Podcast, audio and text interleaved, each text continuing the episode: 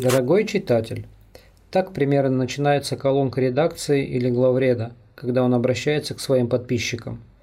Так вот, дорогой читатель, или, как в данном случае, дорогой слушатель, все, что вы прочтете, все, что вы услышите ниже, после разделительной линии или звукового сигнала, вы должны воспринимать исключительно как мою личную рефлексию, личные чувства, эмоции и отклик на то, что сегодня происходит в кинематографе.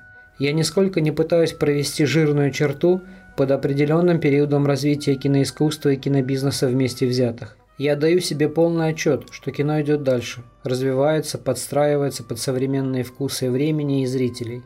И конца этому развитию не будет. Вся печаль, трагедия, критическая констатация тех или иных фактов, событий, тенденций, развития кино – это всего лишь личная трагедия, боль и прочее, и прочее, и прочее вашего покорного слуги Яра Забратски. А значит, вы снова на самом серьезном подкасте о кино cinebus.org. Поехали!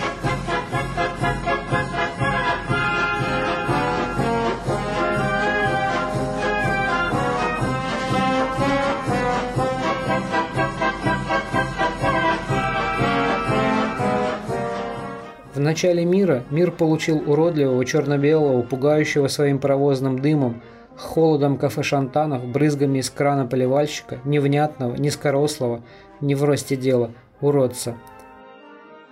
Но со временем этот низкий уродец научился говорить и петь, при этом утратив свою божественную способность черно-белого всеобъемлющего молчания.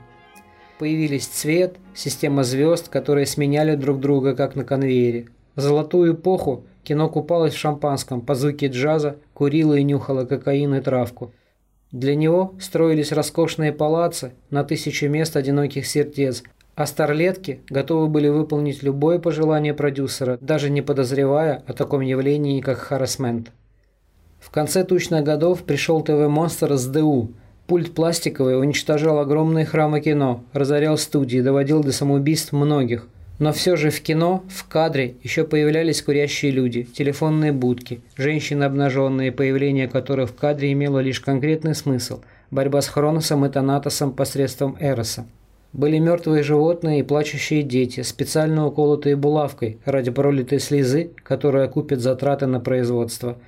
О жестокий мир аттракционов, о сладкий мир кино.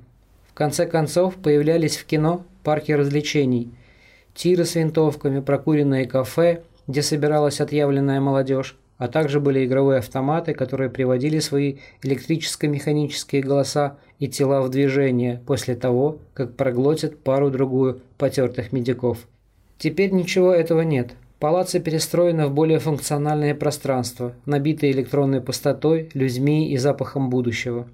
Нет больше старлеток, нет курящих в кадре, плачущих детей – Плачущие дети заменены восьмерочными диалогами, а мертвые животные – титрами.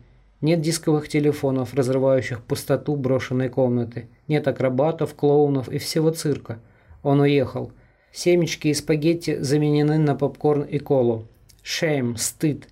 Исчезли из улиц и из кино телефонные будки, где можно было снять целиком полуторачасовой фильм, откуда можно было позвонить и сказать важные слова – или единственную реплику за фильм, или спрятаться с любимой от ночного дождя.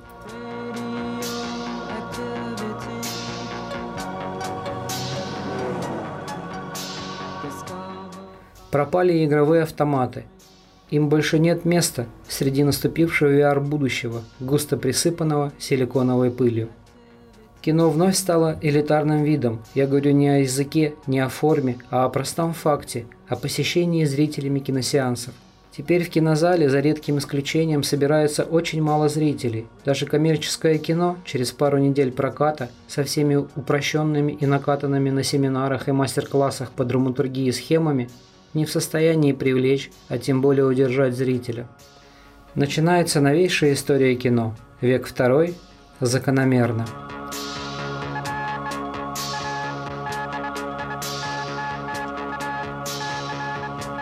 Пора раскрыть маленький секрет.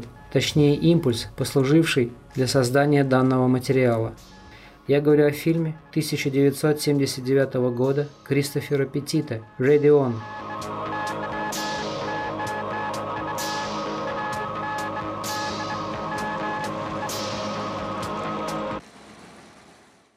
Подписывайтесь и слушайте до конца. А с вами был Яр Забратский. Еще послушаем.